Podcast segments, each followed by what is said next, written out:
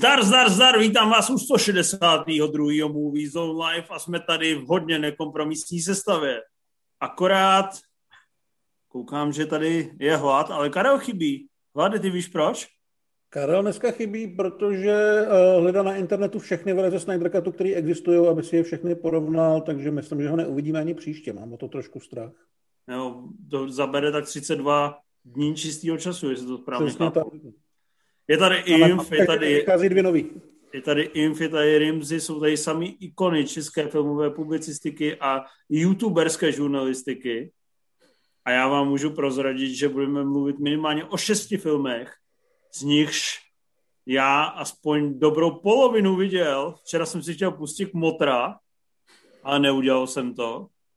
A místo toho jsem viděl film Sound of Metal a naštěstí o tom nemusíme hnedka mluvit. A ještě jsem si pustil jeden film, viděl jsem film Lovci hlav. Viděli jste ho? Já jsem ho viděl. Líbil se, ti? Nelíbil. Mně se nelíbil. To by se taky nelíbil, Rimzi. Jsem asi jediný. Já jsem ho vlastně neviděl. Infe. To je nějaká taková ta skandinávská detektivka? To je ten Jo, jo Nesbo, hraje tam Nikolaj Kostrvaldova, byla to vlastně první větší filmová věc, jeho, nebo možná úplně první, to nevím. No já myslím, že je to vynikající, podle vynikající knihy a kam se hrabe sněhulák. No to asi tak jo, jako no. kam se hrabe sněhulák, to není úplně fair srovnání, to je jako kdybys to srovnával s rakovinou. Ale já vím, že mě to tehdy přišlo jako přestřelný. Na mě to bylo prostě moc některé momenty, ale některé momenty třeba s tím hajzlem byly podle mě geniální. To zase hmm. jako jo. Já si myslím, že to stojí za vidění a nevšímejte si lehkého nevkusu mistra Hlada, uh, občas Znáte mě. Stává. Mluvíte o hajzlu nebo o hajzlu? O hajzlu. Mluvíme o oldschoolovým hajzlu plným hover. Jo. Tak tím se to vysvětluje, ano. To znamená něco jako filmová tvorba na přelomu let 2020 a 2021. Nicméně my i v těchto hovnech se snažíme elegantně proplouvat a vyhledávat takové ty užší části a e, takové ty kvalitnější, kvalitnější segmenty, které vás můžou něčem obohatit a o něčem vypovídá, že jako jeden z těch kvalitnějších segmentů jsme e, vytipovali film Ranařky v originálním Mouxí. Film, který je na Netflixu a my jsme se opustili kvůli tomu, že Im řekl, že je to docela hezké. Rimzi už pláče. Ale my jsme věděli, že Rimzi bude plakat. Ife, jsi opravdu tak politicky korektní a tak na ženy zatížený, nebo se ti to fakt jako líbilo? Můžeš to vysvětlit? Můžeš to, bylo... to zasadit do kontextu, o čem ten film vlastně je? Zasadím to rád do kontextu. Výjimečně jsem ještě nenapsal recenzi, takže se nemůžu vymluvit na to, že si to mají lidi přečíst. Já jsem k tomu přistupoval na základě krátké premisy a pravděpodobně jsem čekal, že ten film bude něco úplně jiného, takže se mi ve výsledku docela líbil, vlastně mi sednul, přišlo mi, že to má sympatický obsazení, tak akorát dílku. Je pravda, že to téma je takový... No, řekni ve zkratce. Hlade, řekni, o čem to je. Je to vlastně o, je to středoškolská dramedy, o holce, která nastartuje takový nějaký pokus o uh, holčičí revoluci, protože ta, uh, ten boj za ženský právo na tu školu ještě úplně nedorazil, nebo ne tak, aby si lidi řekli, že není úplně normální plácat po prdeli každou holku, kterou vidějí.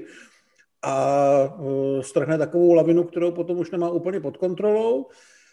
Ale já vlastně nevím, jestli k tomu přistupoval Infe stejně jako já, že to bude primárně o tomhle tom, ale mě na tom reálně bavilo to, že to o tom zase tak jako moc není, že ten film je v podstatě o dospívání a o tom, jak si člověk musí ujasnit věci v sobě a je to v tomhle případě tím, že založí feministický časopis, ale kdyby založila něco jiného, jako lehce divného, třeba grindcoreovou kapelu, tak by to podle mě fungovalo do značné míry stejně. Takže mě víc než to téma připadalo, že to stojí na těch postavách, které mě bavily a mělo to docela blízko podle mě k protivným s prostým holkám a podobně. Určitě. Je tam ta primární optika v tom, jak už si naznačil, že to rozvrstvení na té střední škole připomíná ty devadesátkový teen komedie, že tam jsou ty kasty v té školní jídelně, kdy prostě plastiky sedějí se sebou a fotbalisti taky a pak jsou tam nerdíci a nějaký členové uměleckého kroužku a teda a teda. A začne se to potom rozbíjet tím, že hlavní hrdinka na půdě najde uh, nějaký jakoby fan časopisy eh, svojí maminky, která v 60. letech hraje mimochodem Emmy Peller, a která v 60. letech byla právě taková jako divoška. A Už trošku... asi později, jinak by jí bylo asi 80, že jo? Mm, no, to máš pravdu. No. No, tak, takže se tím inspiruje a začne vyrábět doslova na koleně, což je v dnešní době taky taková docela rostomilá retro věc. Eh, na koleně začne vyrábět časopis, včetně nějakých vystřihovánek a tak podobně. A pak ho eh, potají distribuje na záchodcích a samozřejmě se jí to trošku rozjede pod rukama a je z toho ta velká revoluce. A ano, v této primární obce je to trošku jako možná těžkotonážní, mírně nevohrabaný, ale ten sympatický casting a to, že je to o tom dospívání, tomu hodně pomáhá a hlavně já u tohohle žánru vždycky říkám, těch věcí se točí málo, takže ta laťka je možná i tím snížená a já vezmu za vděk i lehkým nadprůměrem. Jak se říkal tu neohrabanost, já si myslím, možná jsem to sám sobě jak sugeroval, že je tam částečně i na schvál, protože vlastně ta hrdinka, všechny lidi okolo ní nevědí moc, co dělají a dělají tam ty chyby a musí se těm chybám nějakým způsobem potom postavit.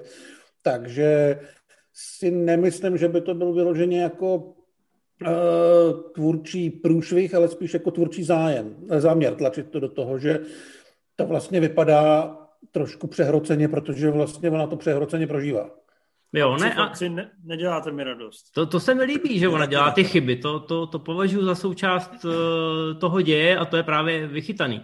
Ale uznávám, že tu těžkopádnost jsem myslel spíš z hlediska toho scénáře, z hlediska toho, že to jakoby uh, to téma, řekněme, bere dost povrchně, tam je vidět ten limit té středoškolské romantiky, Jo, tam to opravdu nemá nějaký větší ambice a ty jednotlivý témata to načrtává poměrně z vlaku, protože se musí samozřejmě jako vyřešit spousta věcí na té ploše té hodiny a půl.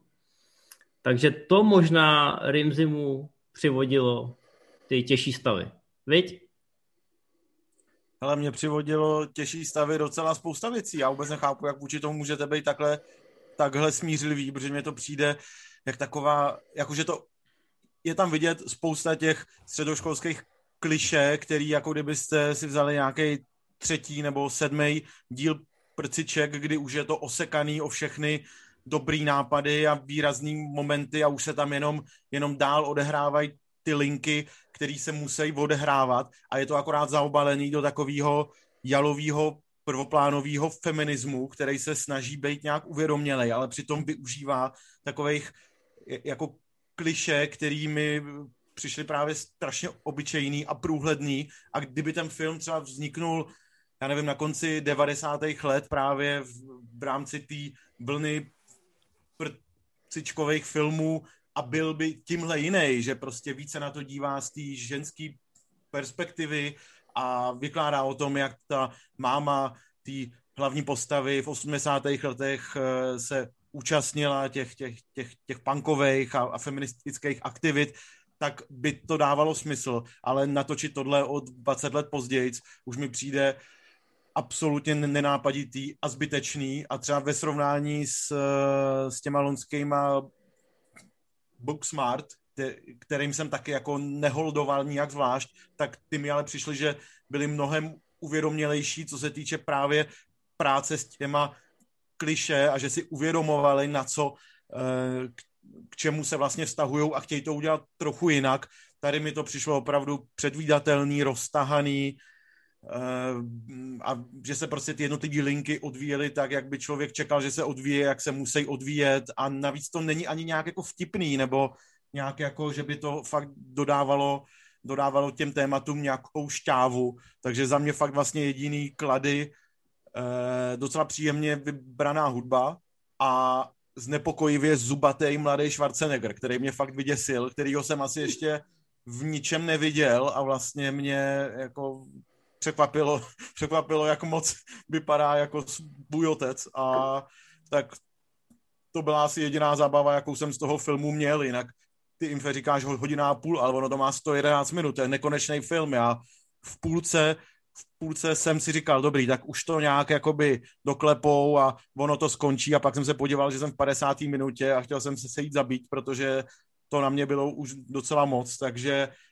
natočit jako film o nějakém rebelství takhle prostě konvenčně, suše a bez nějakých nápadů, tak to mi přijde opravdu jako velká, velká zoufalost. Já bych s ním vlastně asi souhlasil, jenomže zároveň Uh, jak říkal M, v těchto věci se prostě točí málo. Ty sice vypích Booksmart, loni byly Booksmart a ještě vlastně s tím jeden nebo dva podobné filmy. Ale není to moc čeho vybírat a přesně jak říkal Vašek, já mám tohle žánr rád, takže jsem k tomu asi smířlivější, ale zároveň... Mr. Hlad je takový ten člověk, co přijde do bordelu a řekne si, není z čeho vybírat, tak beru tu uh, 300 kilovou jednonohou chlapa a prostě si to užiju. To jsem čekal, že se toho chytneš. A ty potom po mně, vole, abys věděl, jak se to dělá. hele, hele, já vám to řeknu na rovinu, já vám to řeknu realisticky. Snímek Ranařky je rozvedná týnežerská komedie z roku 2021, natočená v Americe. Režíroval to Amy Peller, což je velká kamarádka Tiny Fey, která vytvořila scénář k filmu Protivný z prostý holky. A nejen proto by si člověk v začátcích toho filmu, které jsou velice řemeslně kvalitní, mohl myslet, že tam budou jisté styčné plochy. A ty tam i jsou, je to velice jako zajímavě napsaný, si myslím, ten půdor je poměrně originální, je to jakoby angažované, s čímž já nemám problém, protože já feministkám fandím, myslím si, že rovnoprávnost je důležitá a ta emancipace žen je taky důležitá. Ovšem, s přibývajícími minutami jsem si říkal, ty buchty to myslí tak strašně vážně, aby se ze sebe neposrali. Mě to připomínalo politickou agitku z 50. let. Já jsem čekal, že tam každou chvíli vyjde Jaroslav Marvan a řekne, že práce šlechtí a že pusme ty soudružky k soustruhu. A pojďme prostě nahoře všichni. moc a já jsem se zprvu cítil osvícen a cítil jsem se osvícen velice často, ale pak přišly momenty, kdy jsem se cítil, že si radši hodně mašli a takhle se uškrtím než abych tohle musel snášet. Podle Takže... mě to sexistický a šovinistický prasata, na to nemáte co říct. Ne. by vám svět. Ne, je to prostě hrozně dobře. plagátový, hrozně to tlačí na tu linii. Nemá to ten nadhled, nemá to tu jiskru v oku, nemá to satirický ostenici, to mohlo dělat prdel, ale místo toho je to poučný, školomecký, je to Jan Amos Komenský, ty vole, 500 let starý mamrt nějaký, který ty vole vyšel z hrobu a proměnil se ve 13 letou nebo 15 letou holku kde to jsme a ta rebelie, ty vole, se tam ani neprcá pořádně. Není čas. No tak, so, Musí se... souhlasím s hladem a dělám nám všem mentální poznámku, že musíme víc zapojit rekvizity. To je podle mě to, co té relaci chybělo a je dobře, že se toho konečně někdo důstojně zhostil. Si vole své... tak dál. Pokud ne. se vo, ve filmu o rebeli na střední škole neobjeví žádný rimjob, tak je to prostě pro mě mrtvá látka. A, a mám pocit, že tam nebyl ani tanker. Teda. opravdu rimjob. Žádný tanker nepřijel. Civale, tvoje performance mě vzala dech. Oddeklamoval si to skoro jak Miloš Čermák tyva, a ty rekvizity teda klobouk dolů.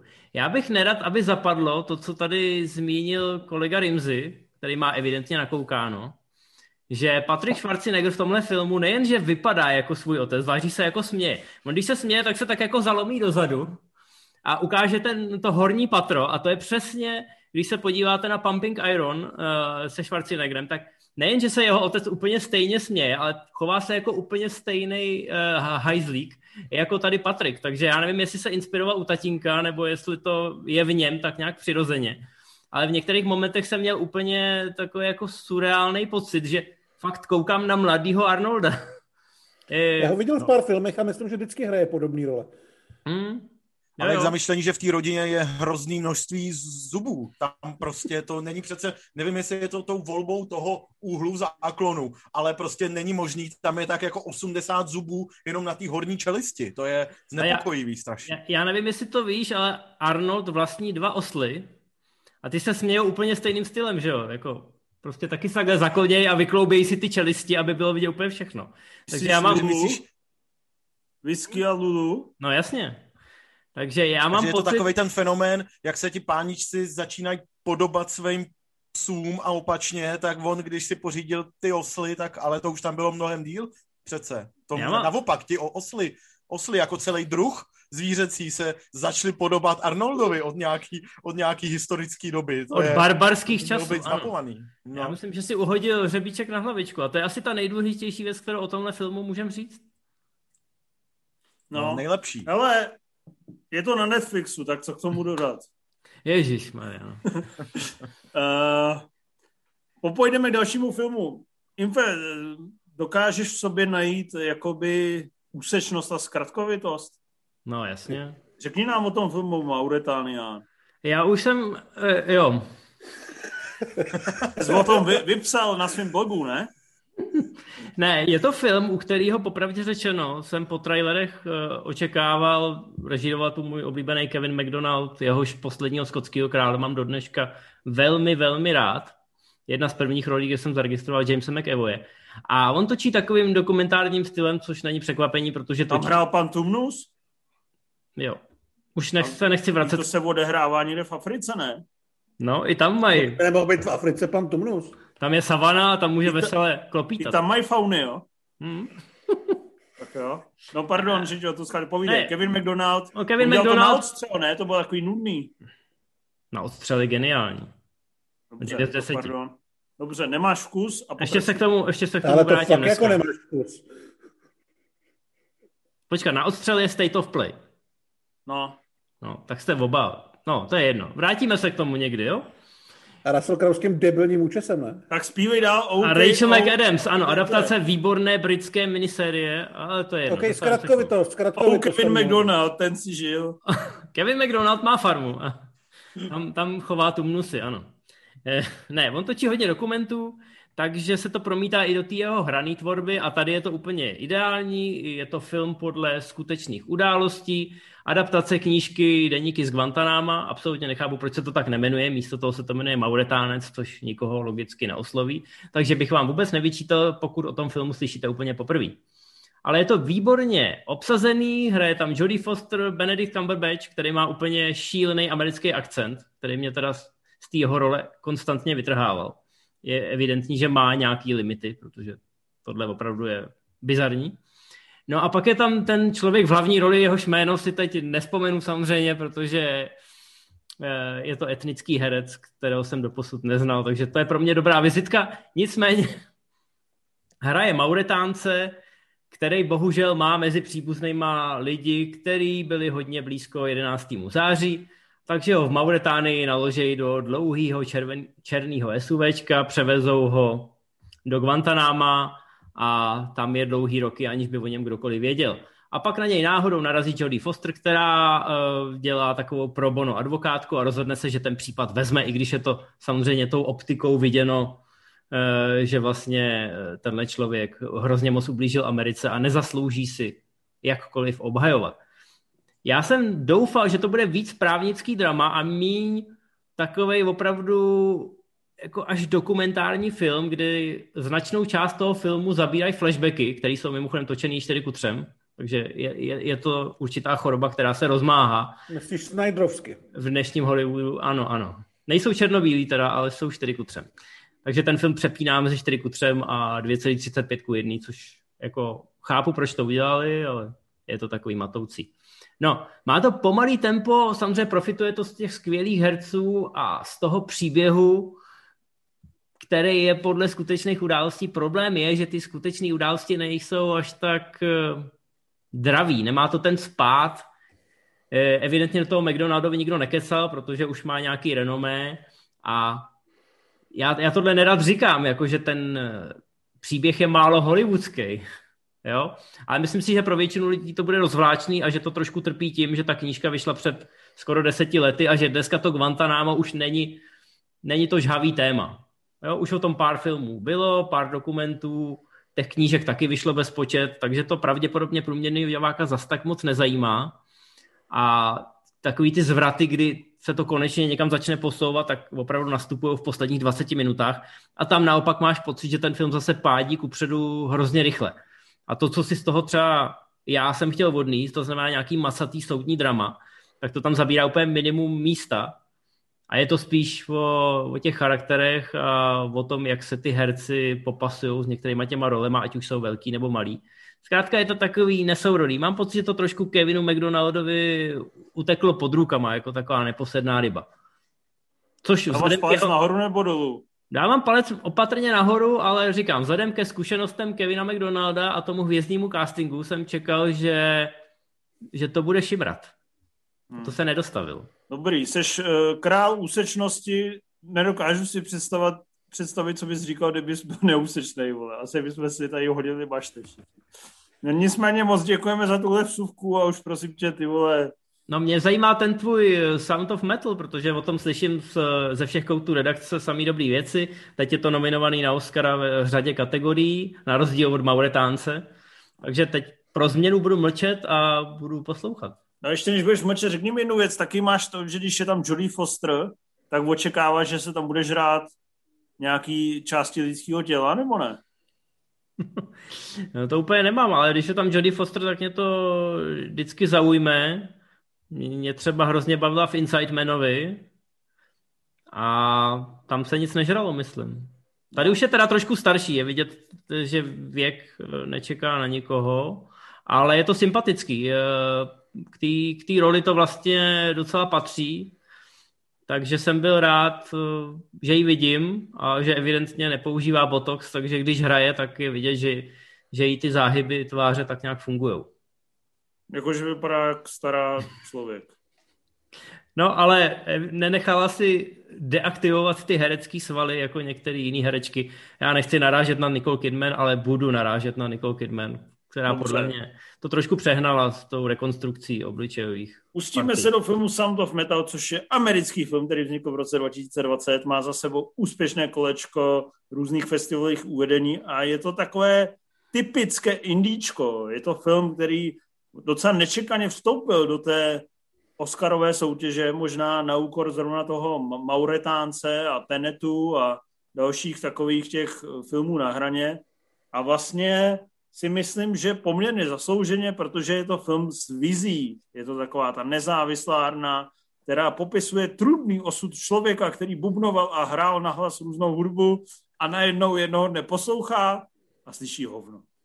No a tenhle člověk najednou slyší různé hučení a, a šimrání na místech, kde šimrání cítit vůbec nechcete, ale snaží se s ním nějak popasovat. A já se přiznám, že jsem se na ten film moc těšil. Viděl jsem první 20 minut a bylo to strhující, bylo to vtahující, bylo to najednou, si prožíval to, jak je to bolestivý přijít o ten, o ten uh, sluch a viděl si tam tu docela jakoby vynalézavou práci se zvuky, s ruchy a s tichem. Jako nebál bych se to přirovnat třeba, že by to mohlo jít do soutěže Oscarový proti tichýmu místu dvě, kdyby to asi pět let neposunuli upředu. No, ale přiznám se, že jsem cítil jakoby očekávání, že pak se to rozjede v takovou tu absolutní nezávisláckou pecku jako wrestler nebo vypleš nebo takový ten nářez, který tě strhne. A ono to jede po mnohem subtilnější rovině. Je to vlastně takový drama fakt psychologický a takový fakt jakoby neokázalý, vlastně do sebe zatažený, že to pomalu jenom odplývá, nechá že to rozjímat vlastně psychologicky, níterně, fakt jakoby hodně nevtíravě a low, což si myslím, že některým lidem bude vadit, ale zase to vypovídá o tom, že ta vize je nějaká prostě ukotvená v nějakých jakoby reálných věcech, nějakým fakt jako pravdivým, upřímným přemýšlení o životě a takovým tom, takový to prostě nenabubřelostí, takový to, že se fakt jako touch of reality tam je, no. Je to takový to, taková ta psychologická sonda, která nechce úplně machrovat a v tomhle směru je to fakt jako vyspělý indíčko, neříkám, že bych ho doporučil každému na zlídnutí, ale když si to pustíte v kině, což se vám stane v České republice zhruba jednou za tři roky, že si můžete na to zajít do kina, tak si myslím, že vás to jako zaujme a osloví. Co myslíš, Rimzy? No, ty, ty dneska mluvíš jako kniha, to je tady vůbec jako čest být vedle tebe. To je no, fantastický. No, Jak jsi to takhle proštudoval. No já, já s tebou souhlasím. Myslím, že jako chvíli jsem tak e, e, čekal, lomeno doufal, jestli se ten příběh, který tak poměrně rychle najede na očekávaný koleje, tak jestli začne uhejbat do nějakých nečekaných míst, což se nestane, ale zároveň musím říct, že mi to až překvapivě nevadilo a ty dvě hodiny s tím filmem utekly utekly ve, velmi, velmi příjemně. Jsou, má hlavně dvě takové devízy, které jsou na první pohled patrný a to je herecký výkon Rize Ahmeda, který nesleze v podstatě z plátna a je vidět, že se na, tu, na tuhle roli skoro rok připravoval, když se naučil znakovou řeč a, a, a trávil spoustu času s hluchejma a dvě hodiny denně se učil na bicí a obětoval té roli hodně, a takže myslím, myslím si, že je to i, i taková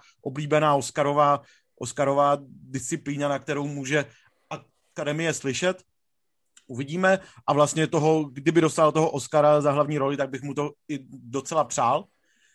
Tak to je jeden, jedna výborná vlastnost toho filmu a potom samozřejmě ten mix zvuku, kdy se opravdu daří diváka vtáhnout tím, co ta postava slyší, respektive neslyší a ta kombinace všelijakého hučení a zurčení, kdy nepříjemných zvuků nám docela do, dobře ukazuje, co se asi v hlavě té postavy odehrává za, za zmatek.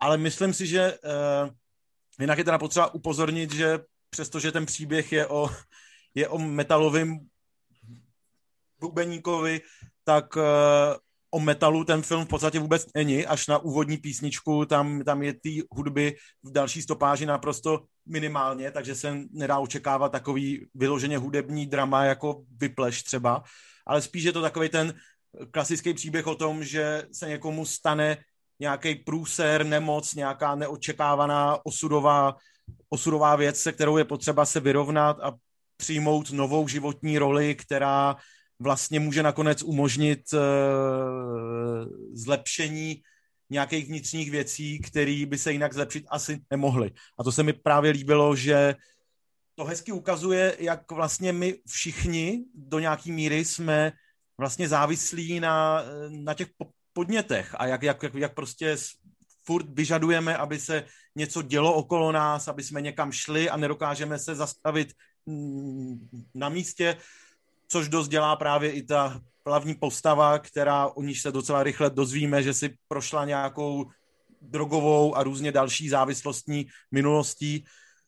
A teďka pro, a ta hudba je, je způsob, jak se, je, jak se s těma problémama vyrovnat, ale jakoliv, uh, jakoliv boj se závislostí prostřednictvím hudby zní jako dobrý nápad a jako něco funkčního, tak se vlastně ukazuje, že se ani tak eh, člověku nepodaří úplně, úplně ty vnitřní dém, démony překonat a že něco tak nečekaného a vlastně hroznýho jako ztráta sluchu může v tomhle ohledu mm, zafungovat a dát člověku do životní cesty nějaký podněty, který by nebylo možné jinak nahradit. Takže to na mě tak tahle linie na mě prosvítala, chám, už, už cítím, že přetejkám do basketbalu, takže, takže toho nechám.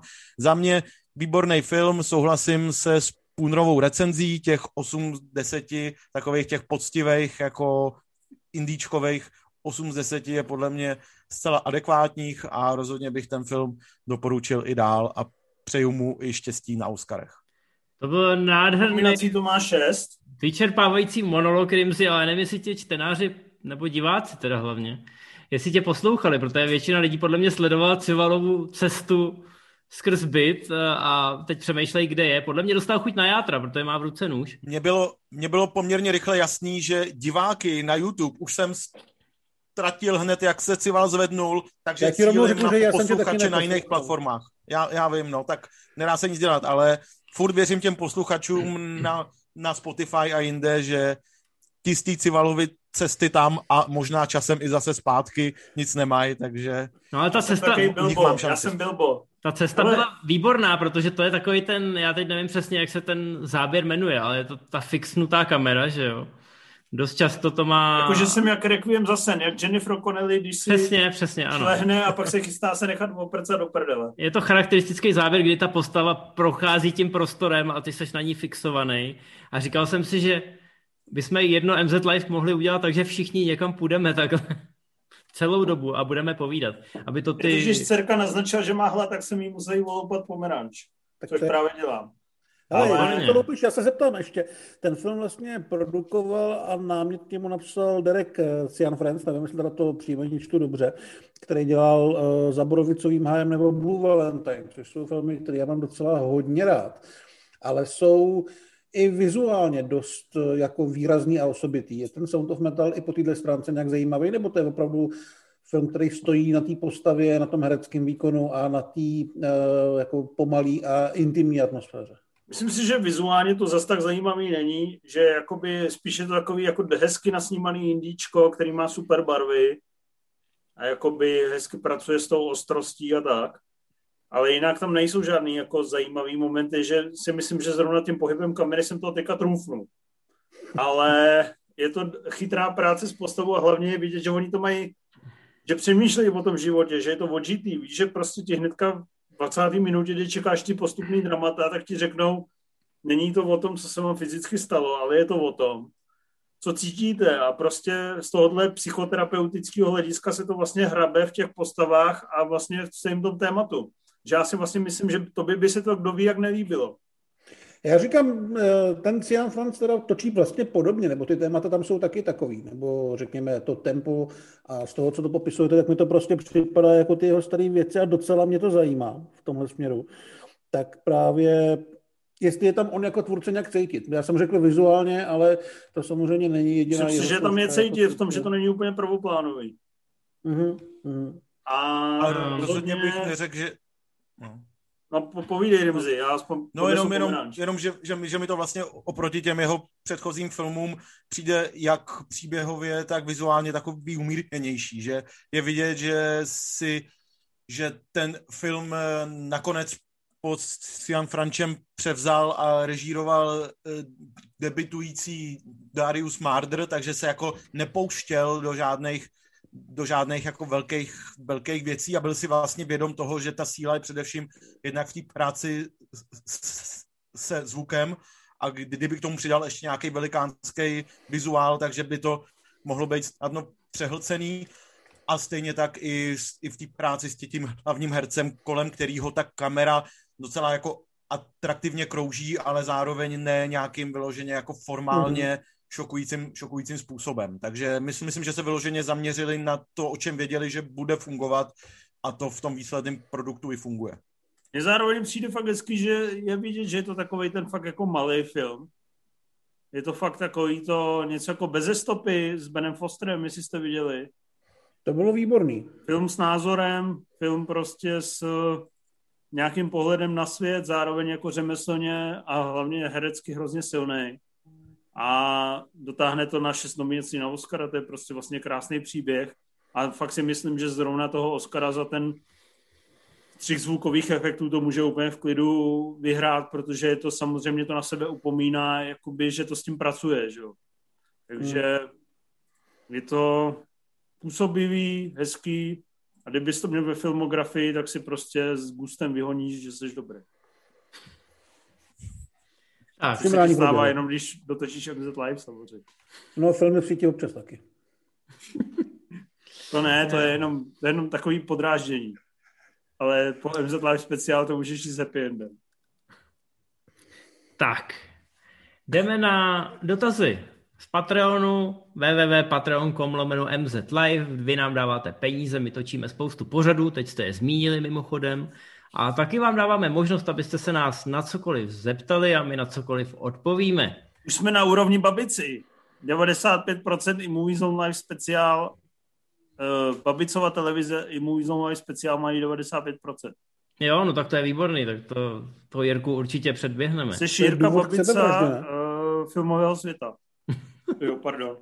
Ale víš, jak jsem to myslel. No to jsem byl, když jsem z, sdílel svůj recept na špagetové plasičky, ale k tomu už se vracet nebudeme. Tak, Jarda Musil. Servus. Na jaký film po pandemii se těšíte do kina nejvíce? On teda tady zmiňuje samozřejmě Bondovku Není čas zemřít. A co si myslíte o připravovaném filmu Jan Žižka? Má vůbec nějakou šanci na mezinárodním trhu? Já se těším na Tiché místo dvě, to si opravdu užiju. A samozřejmě vyfouknu vám to, přestože se stíhačky snaží eh, zaujmout i v Godzilla vs. Kong, tak se těším na Top Gun 2 a těším se, až si to loupnu v IMAXu a budu řvát, pojď to mé, pojď. No vidíš to, ale já se překvapivě e, došlo u mě k takovému zhoupnutí, že když jsem viděl poprvé ukázku, tak jsem byl takový jako, o, další nálož pro nenáročný teenagery, ale pak se mi to nějak rozleželo, napsal jsem si skalpel a teď se vlastně docela těším na ten Mortal Kombat. Ne teda do kina pravděpodobně, protože bude mít premiéru už za pár týdnů, takže tam to nestihneme, ale je, je to pro mě překvapení, protože až, až po těch ukázkách, které teď uh, docela hezky gradujou, tak uh, jsem se na to vlastně začal docela upřímně těšit, protože je to přesně takový ten film, který asi teď potřebuju. A co se týče Žižky, to asi řeknu za chvilku, až tady za každý vycintá ohledně očekávání Pane, filmu. na co se těšíš? Zdá se, že Matěj zmrznul. Set flag, ty vole, set flag strikes back. Hele, já myslím, zajímavý. řeknu, Ale jako jsem, To je zajímavé. jsem ne, já, jsem, já jsem ti chtěl dát prostor, Rumzi, víš? no ale ty se zasek, že jsi furt zaseklej, vole. Jako Já pro jenom nás. oceňuju, já oceňuju, Ale- že když se hlad zasekne, tak má vždycky to- smutný výraz. Tváří se To je pak podle- smutně, ty vole. To by ten happy end nešel, ty vole, přiznej se, ty vole. To je, to je přechod do nouzového stavu. No hele, Pořič. No, tak já, počkej, tak já se těším na, abych řekl něco nečekaného, ale tak se těším na... mluvit. mluv, mluv, povídej. Mluv, třeba se se, bojíš ze roz, záhrobí, ale povídej. třeba se rozhejbeš. Ale, ale klidně můžu mluvit, takže vám řeknu, že Tak mluv, ty vole. Do prdele. Ježíš Maria, ty nám to dojebal, ty. Na hromnice o den více. Ty vole, jsme v tom tady, to už nikdy neskončí. No, vole. OK, tak já se těším na Kingsmany, vole. Kingsmany, který už odkládají asi dva roky. No do prdele. To nám skurvil celý live, ty vole, teďka sklesneme pod bobicu, strmně pod bobicu. Takový krásný díl to má. To by se Jirkovi Babicovi nestalo. Hele, Rimzi, Rimzi, na- na co ty se těšíš? No. Hele, už je spát. Ale- Možná. Možná. Rimzi, No, pojď, já- řekni to, ne, já na to nemám nervy. Ty Jo, jo, jo. Já jsem chtěl říct něco nečekaného, tak se těším na z- zeleného rytíře. Wow. který asi nikoho nezajímá, ale Kingsmany jsem jinak chtěl říct taky, že vlastně by bych, je to přesně ten film, který chci vidět v kině a od kterého nečekám nic extra, takže nepočítám, že mě zklame a že minimálně to, co očekávám, tak eh, se mi i podaří dostat. A taky vlastně jsem eh, velmi opatrně, ale velmi zvědavý i na ten Matrix, který vlastně asi nebude, eh, na, že jsem vlastně zvědavý, co, uh, co to bude zač prostě z- za Který tvar. vlastně asi nebude, to jsi řekl přesně. Mm-mm. Nebude to Nebude? kvalitní film. Mm-mm. Tak uvidíme. Hele, No. Matěj, Matěj, teď už se pohybuješ tak jako rychlostí pět snímků za vteřinu. Takže jako, když vlastně zase ne. Hele, co se týče Jana Žižky, tak jak se říká o mrtvých jen dobře, tak já bych řekl i o Češích jen dobře. Nevím, co s tím, co s tím můžu. No jestli byste měli do prdele a přihlásit se znova. Zkoušel si to vypnout a zapnout. Ježišmarja, ty ale on si dal tu Plzeň a je, v, a je úplně v prdeli. To je, to je konec. To nesmíme takhle dělat. Ale odpoj se a připoj se. Vypni si to nahrávání. Jako já nevím. No nevím, mě, mě Ok. dusej, ty vole. Odpo, vy, vy, vyhoď ho, vole. Hlavně, že má nový router. Vyhoď ho. Já nemůžu přece vyhodit Matěje. Dělej, no, dobrý. Hele, co se týče Jana Žižky, já si myslím, že Petr Jákl je hrozně šikovný. E, jo. No. Jako my jsem ve směru, jakoby šiko... Hele, kdo z nás může říct, produkuju film s Bobem Denirem? Nikdo. Ale ty filmy, který s Bobem Denirem produkuje, jsou fakt děsivý. Takže já ho obdivuju, že udělá Jana Žižku, ale vlastně si nemyslím, že v jeho filmografii za příští tři roky přibude dobrý film, to si vlastně nemyslím. Mm-hmm.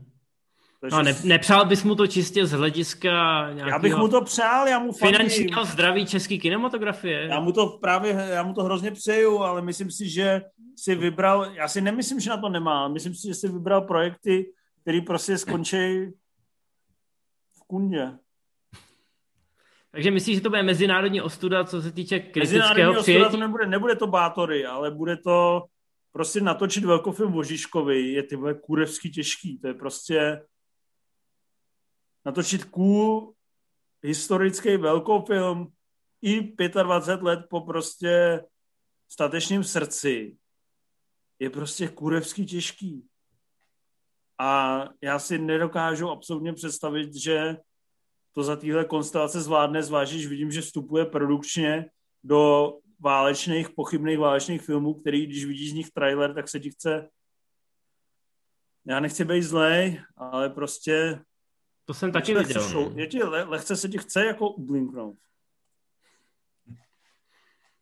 No, ale Matěj no. se nám někde ztratil v akci, abych teda použil tu vojenskou hantýrku. To nevadí, tak eh, další, na mě. další dotaz je čistě... Prostě. Ne, řekni, co si o tom myslíš ty? Já si myslím, že máš pravdu. Já si myslím, že to bude průšvih, eh, co se týče ohlasů, tak i co se týče těch peněz. Já to nepřeju ani Jáklovi, ani český kinematografii. Jenom jsem chtěl naznačit, že další dotaz je čistě na tebe, takže ten klidně můžem jako ne, dát. Rimzi, co ty myslíš?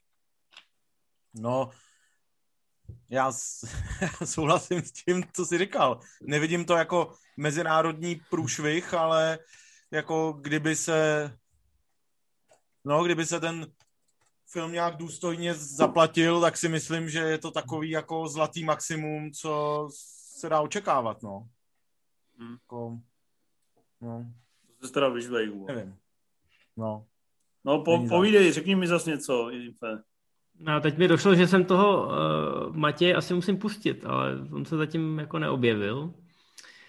Eh, co ti mám říct? No, nevím jistě, uh, teda nevím jistě je uživatel, který nám poslal dotaz přímo na tebe. A to sice, až se otevřou hospody, bude na pivu s civalem v opravdovém prostředí hospod nebo zůstane na Zoomu? Hele, já, jsem, já musím si asi koupit techniku a zaplatit kameramana. Podívám se, jestli to utáhne rozpočet Moviezone, což by mohl, a pak si myslím, že by to mělo být na pivu. Právě proto si takový ty kolosální uh, ikony, jako je Roman Holý, snažím zatím šetřit naživo. Mm-hmm. Abych se s nima rovnou mohl svetovat.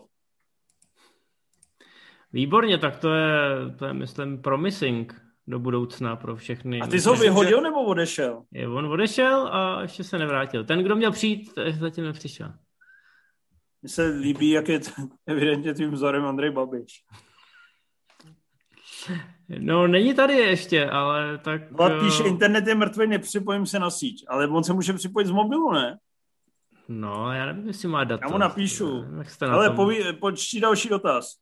Eh, výborně, no to, tohle je takový jednoduchý. Taky nevím jistě, tentokrát dotaz na všechny teda.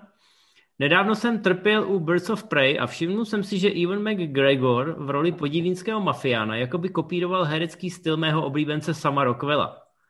V každé scéně s Evanem jsem si z nudy představoval, jak by to asi zahrál sam. Máte i vy nějaký film, u kterého si představujete jiného, lomeno lepšího herce nebo herečku? No hele, za prvé Birds of Prey byl na Rotten Tomatoes zvoleno nejlepší komiksovou adaptací loňského roku. Za mě je to fakt absolutní sračka. Totálně vychtěná, rádoby, vole, cool, přepozovaná, No ale jiný komiks... Eh, trapná, nestylová mrtka. Jiný ulepená. komiks podle mě nebyl, podle mě byl jenom ten Diesel, ten Bloodshot. A ten je možná horší. No, ale nebyla konkurence, takže to vyhrál tohle a bylo to fakt děsivý a ten film bych prostě zničil. Hrozně mě otravoval, nenáviděl jsem ho od první do poslední minuty a je to prostě ostuda komiksového žánru.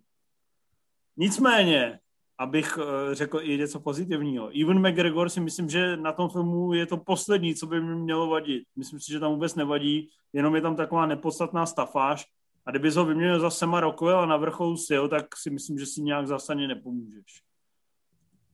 A co se týče těch představ ve filmech, přiznám si, že mám nějaký filmy, kde mě třeba trošku irituje ten casting, jakože mi to nevyhovuje, nebo mi to nějak nesedí. Nesedí mi to třeba v Kmotrovi 3, kdy ta Sofia Coppola má být taková fan fatal a myslím si, že je tam prostě obsazená jen kvůli tomu, že je to jeho dcerka.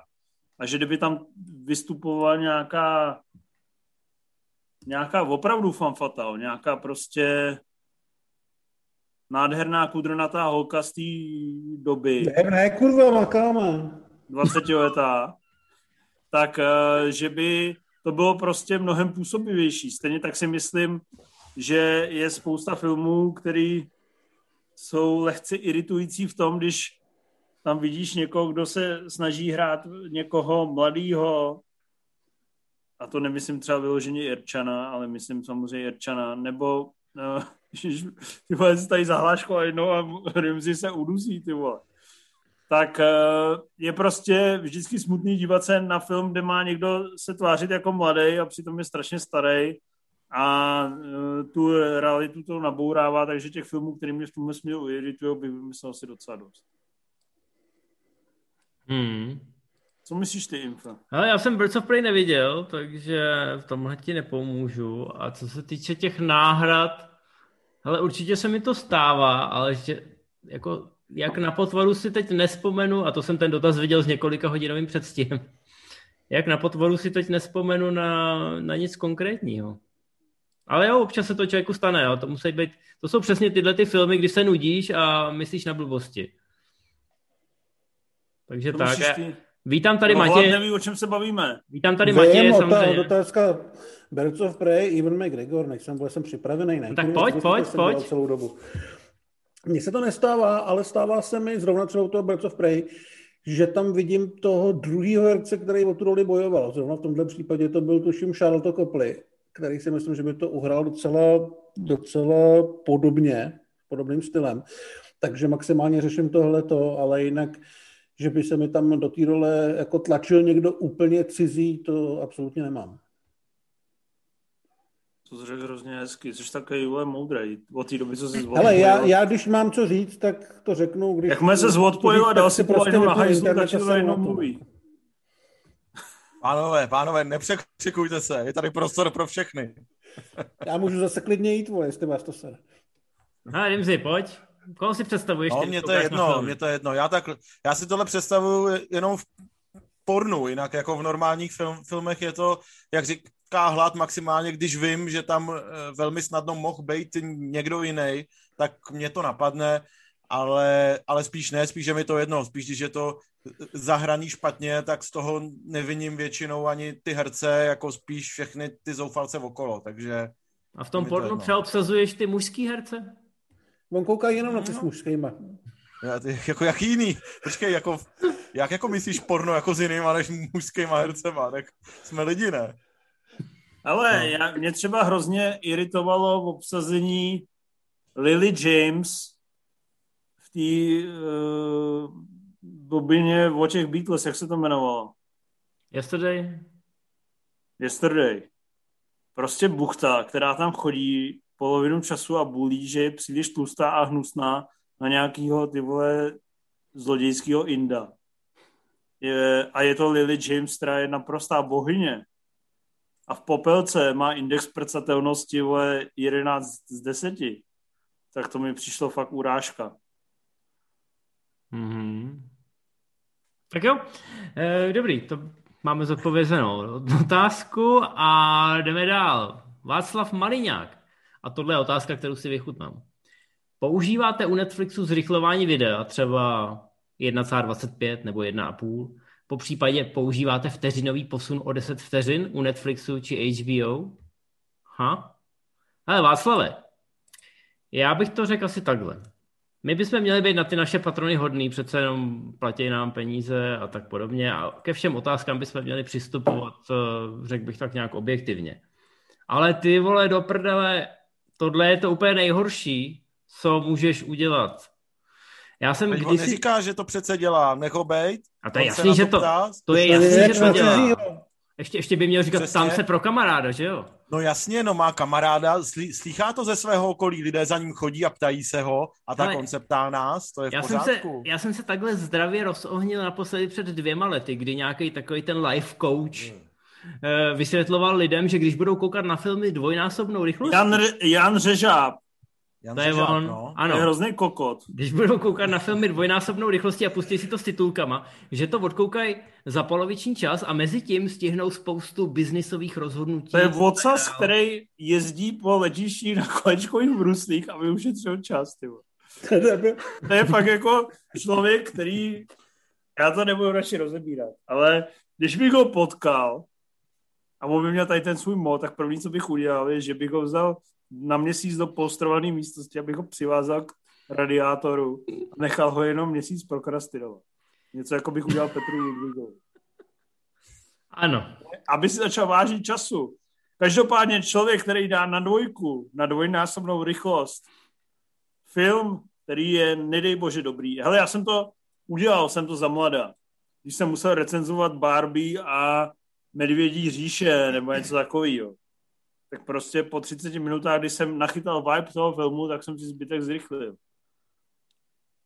A ale že si pustíš ty vole na jeden a půl film jako Ranařky nebo Mauretánec, to je prostě hřích. To je hřích. Pak napíšeš do recenze, že to hezky odsejpal. Jasně. Já, já jsem viděl na vlastní oči lidi, kteří si pouštějí horory, ale bojí se u nich. A potom, když je nějaká taková ta napínavá scéna, jo, kdy tam má být ten bubák, tak oni jako používají to skákání o 10 vteřin. A pak to třeba přeskočí tu lékačku a najednou jsou úplně zmatený, co se děje. A, ale nemůžou skočit zpátky o 10 vteřin, protože už jsou o 3 vteřiny dál. A kdyby skočili zpátky o 10 vteřin, tak jim hrozí, že skočí přímo do prostřed té lékačky a leknou se úplně kurevsky moc. Takže A kde jsi ty filmy viděl? Kde jsi ty lidi viděl? Mně to připadá- o svým manželce. ne, výjimečně ne. To je dobře. No, Mladé, co si o těchto lidech myslíš? to mě Ale zajímá. já si myslím, Tr- trhat nechty nebo stříhat koule? Uh, jeden a půl a deset vteřin rozhodně stříhat koule a pak trhat nechty. 1,25 se dá zvládnout, mám to vyzkoušený, jsem třeba fakt musel koukat na něco, jako je ta Barbie a medvědí údolí, nebo co jsi to říkal. Ale nezaklínejte se, Ale ne, ne, nedělejte to. Jste koukali určitě i na něco hodnotnějšího, jedna a čtvrtkou. No, ty, Podle ty, mě, ty, když je to velký utrpení, tak je mnohem důstojnější nechat to běžet na jedničku a jít do vedlejší místnosti srát. Se vrátit. To je pravda. takhle, takhle, si, takhle si jednou odešel mimochodem při projekci eh, druhých Pirátů z Karibiku a přišel si o tu scénu na takovém tom jedoucím kole. Ne, to jsem viděl, vole, to mi křivdíš. Já myslím, že šlo srát u třetího Spidermana. Já myslím, že u třetího Spidermana seru dodnes.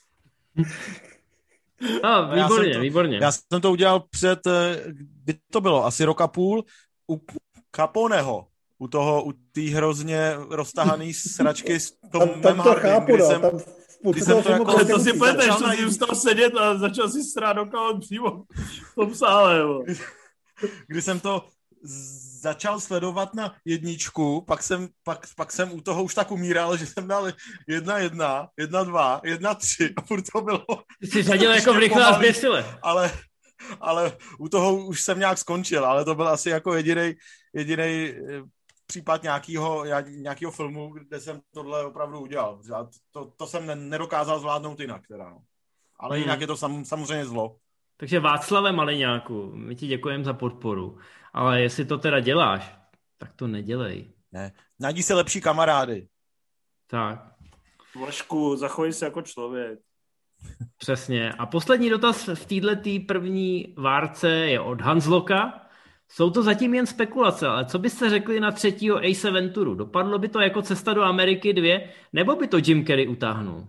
Ace Ventura 3 existuje, já jsem ho viděl, jmenuje se Ace Ventura Junior No, a je to něco jako holokaust. ale tak to není trojka, Něco to si je, chceš pustit de- desetinásobnou rychlostí. Jo. to je nula, že jo? Doslova. To je, to, je, to je fakt jako podle mě jeden z nejhorších filmů, který existuje. No, ten hlavní představitel je neuvěřitelně otravný a... Ale na druhou stranu, scénář toho třetího Ace Ventury píšou stejný lidi, jako psali Sonika, což není vysoká laťka, pravda, ale dovedu si představit, že dokážou vytěžit ten talent toho Jima Carreyho. Takže aniž bych chtěl nějakým způsobem znehodnocovat odkaz Ace Ventury, ostatně připomeňme si, že dvojka není zas tak dobrý film, tak si myslím, že je tu určitá šance, že by to mohlo mít jistý kvality a Jim Carrey má pořád ten ksik dostatečně gumový a já bych mu přál nějaký comeback v hlavní roli, ne v nějaký vedlejší nebo prostě eh, v nějaký zapadlý, ale opravdu, aby se vrátil ze vším všudy. Na druhou stranu všichni víme, jak tyhle ty návraty po letech eh, často dopadají. No. To riziko je tam... Dávno to zkoušel s blbým a blbějším dvojkou, což nedopadlo úplně hezky. Hmm. Já doufám, Já že to nikdy já se bez toho asi obešel. Už, už dvojka vlastně byla slabší výrazně a trojka by byla totální, totální žumpa, tak pojďte, pojďte se posunout dál. Ale jdeme Já se posunout... na- Já se dívám na fotky z toho juniora. vypadá, vypadá to strašně. Peklo. Já ten tlustý chlapeček s tím čuráckým účesem. To je fakt to je strašný. To je... No, pojďme dál, pojďme někam hodně daleko. Je to nepovedená cosplay, ale tady v tom dotazu zazněla ta cesta do Ameriky 2, což samozřejmě oslým můzkem musím okamžitě zneužít a jdeme na recenzi cesty do Ameriky 2, která překvapivě není vůbec špatná. Sival teď udělal takový ten most svým obočím, ale tuhle recenzi si pohlídám já s hladem, protože my jsme byli popravdě řečeno dost překvapení. Ukázky vypadaly děsivě. Vypadaly jak eh, něco od Tylera Perryho, v jehož ateliérech se to mimochodem natáčelo. A vypadalo to jako takovýto defilé těch herců, co zestárli o 30 let, ale všichni se tam musí chovat úplně stejně jako v tom originále a říkat ty hlášky z originálu, aby teda jako neustále pomrkávali. A já jsem byl příjemně překvapený, že ačkoliv tohle všechno tam je, tak je tam toho ještě mnohem víc, respektive je tam takový příběh, který vypadá na první pohled banálně, ale na druhou stranu eh, to na mě vlastně působilo osvěžujícím dojmem, že to bylo takový příjemný retro, co hladí po srsti a vlastně jsem byl rád, že to dopadlo, jak to dopadlo. O čem mluvíš? o cestě do Ameriky. Ona to je v variace tu jedničku, což měla i být, ale... Já už si jdu lehnout, on je docela rozhodně. Tak eh, jakoby se nelekejte, že budu v peřinách, jo, teďka Mě to taky docela příjemně překvapilo. Je teda pravda, že první třeba 15 minut, kdy se tam fakt musí sejít úplně všichni, tak je to takový jako lehce bolestivý a těžce umělý plus občas i ty střihy během toho filmu, kdy se tam musí objevit uh, nějaká postava, která uh, evidentně, nebo respektive herec, který byl na place evidentně dva dny, tak to bylo taky trošku na sílu. Ale vlastně mě bavilo, že Eddie Murphy se tady malinko nechal upozadit a dal víc prostor tomu svýmu synovi, který vlastně prožívá podobný příběh jako on v jedničce, akorát na ruby. A tento hraje docela obstojně, byl to sympatiák. A vlastně jsem si to jako docela užil, protože tam bylo hezky vyladěný takový to pomrkávání na ty znalce, nebo respektive to, že jim přímo před ksicht spali ty vtipy, které oni znali a chtěli vidět, s tím vlastně docela poctivým příběhem toho nového filmu. Čekal jsem, že to bude mnohem bolestivější zážitek. Mě to příjemně uteklo. Mm, já bych chtěl posluchačům podcastu jenom přiblížit, že Civalova postel má takový ty uh, šikovný záda, na který můžeš zavěsit ty pouta. To každá postel nemá. Spousta lidí si koupí takovou tu postel z dřevěného masivu a pak, když si koupí ty plišový pouta na ty sexuální hrádky, tak zjistí, že to nemají kam dát v té posteli. Že? Když to cival má takovou tu umělecky kovanou. A to, to znamená... si musíš sehnat tu oboustranou izolačku. No, pravda, ale tak to zase jako, to není tak těžký utrhnout. Nicméně Cival je dobře vybavený, to musím kvitovat s povděkem. Zpátky do Ameriky. E, máš pravdu, že ten děj trošku cituje tu jedničku, je to takový opakování hříchů svých otců a bla, bla, bla. Ale vlastně se mi ten stanomilský přístup líbil. Eddie Murphy si to užíval a s tímhletím režisérem už spolupracoval a vzniknul z toho docela dobrý film, ten uh, My Name is Dolomit. A jako jo, bylo to fajn, hrozně se mi tam líbil Wesley Snipes, který si roli záporáka extrémně užil. On tam jak z animáku. A, no, všechno, od kostýmu k tomu pitvoření až eh, přes tu koncovku eh, bylo špičkový, ale nechtěl bych to zase vynášet do nebes úplně. Já jsem hodně... Vím, jsi viděl jsi to? Neviděl. Ne. Já jsem hodně... Obě... Můžete v souvislosti s tímhle filmem říct, nechtěl bych to vynášet do nebes. Jako vy jste fakt úplně v prdeli, ale úplně totálně. Já vím, že mluvím z postele. A za chvíli to přijde, musí... že spin-off filmu s Madonou v posteli, jako pro edice pro rok 2021. Ale s Civalem je mnohem lepší podívaná, prostě, ty vole. No, vy jste úplně v hajzlu, jako Infedo, řekni to, ale pak ti řeknu pravdu. No, řekni hned. Ty vole. Jako ty vole, jak, jak jsi to řekl, nechci to vynášet do nebes? No to byl začátek věty, já jsem chtěl říct, nechci to, to vynášet do nebes. pěkně skurvený věty, protože ty to nemáš vynášet do nebes, ty můžeš říct, vole, budu hodnej, tak to nepošlu do totálního pekla. Ne, to já myslím, na Ameriky 2 je, 60. je film, který vznikl v roce 2021. To si musíme říct na rovinu. a to je, to je, Koupil to stejný, Amazon Prime. To je stejný argument jako u těch ranařek, vůbec se nevohánějte těma letopočtama, jako já nemám pocit, že by A je to kinematografie... prostě klasická dvojka po 30 letech, která stojí úplně za hovno. Má Jako tam tři pomrknutí, který eh, od, Blbý a blbější a všechno. odpoj se, vole, odpoj se, dej pokoj, vole. Je to prostě úplně slátanina, je to nejhorší esence tomu, když se řekne černožská komedie.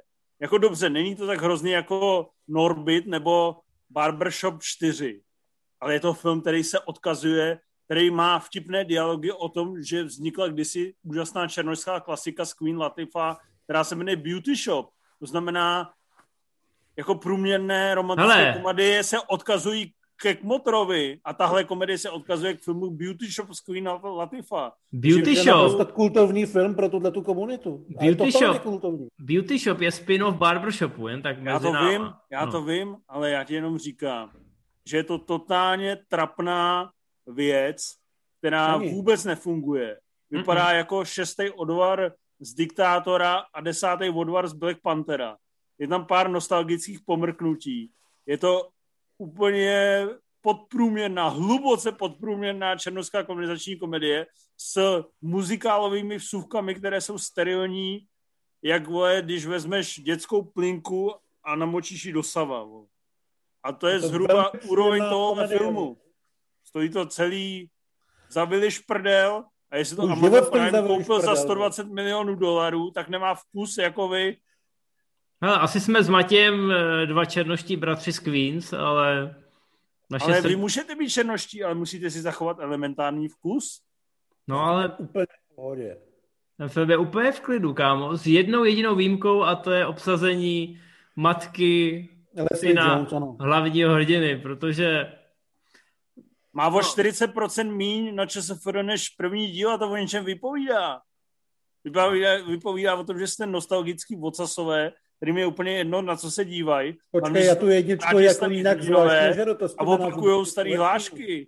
já tu jedničku žeru a to byla, to byla druhá půlka té věty, kterou už si mnohokrát předušil. Už Proto- si stíženky a machři dvě, vole, když žereš. Drž chvilku hobo a nech ho domluvit, ty vole. Vašku, můžeš. Já ho nechám domluvit, ale když mele hovna. Už po čtvrtý ne. No, takže to, Tak ale to mluv, když jsem ti to vybojoval, ty vole. uh, jak se jmenuje, Leslie Jones? Dělej, mluv! Tak to pro mě byla jediná věc, která mě z toho vytrhávala už proto, že aniž bych eh, chtěl Leslie Jones křivdit, ona je vtipná, ale to násilný naroubování její postavy do té jedničky v tom flashbacku, a ta, takhle to prostě nemohlo proběhnout, že ne? Jo, to je, to, je, to je jediná věc, kdy mi připadá, že to nasazení na tu jedničku je, je provedený tak trošku uspěchaně a ta, ta, tam mi to přišlo otravný, takový ty, uh, takový ty vtipy typu jako redneci přijeli do království a teď budou všude vyřvávat, je máma, podívej, tamhle mají lustry a tak. Takže to, to, to, to byla jediná chybička, ale jinak si myslím, že v rámci žánru a v rámci cílovky je to naprosto v pohodě, přesně jak říká Matěj. A chápu, že Cival je z toho zklamaný a má... Ty vole, to byla jediná chybička. Jako u tohohle filmu, který je úplně celý v prdeli, ale úplně. Jak odkazama na tu, na tu, na tu prostě původní věc, těma scénkama, ty vole, kdy tam jsou převlečený zase trapně v tom kadeřnictví, ty vole, tak uh, Wesley Snipes úplně ponižující sekvence tam jsou. A do toho prostě každých pět minut nějaký muzikálový číslo nebo deset minut. Jako fakt, ty vole, Těch muzikálových čísel tam najděte si někde ten vkus, vole, vytáhněte ho z hajzlu, kam jste ho spláchli během sledování tohohle filmu. Ty to přidáváš, ty to přidáváš normálně k Troškovi, to je podle mě zbytečně krutá. Já si fakt myslím, že já si fakt myslím, že je to i pod Sněženky a Machři 2 a, a Trainspotting 2. No, Pod ty nima se- to je. Je to se- i pod Blbý a Blbější 2. Ty teď máš tu násilnou reakci, kdy se snažíš to naše podle tebe přehnaný chválení eh, vyvážit eh, tím hejtem, ale Já jsem je... ten film viděl kvůli vám. No, no Jste právě. Skurvili den. No vidíš to. To jsi nekoukal na Sherry. Nespoileruji, To je tam něco se ještě jako dostaneme. argument Hitlerem, Šer. To by bylo dobrý jako na tom DVDčku vzadu. Jo. Ne, hele, jako řemeslně je vidět, těch 100 mega na tom je vidět, to jo.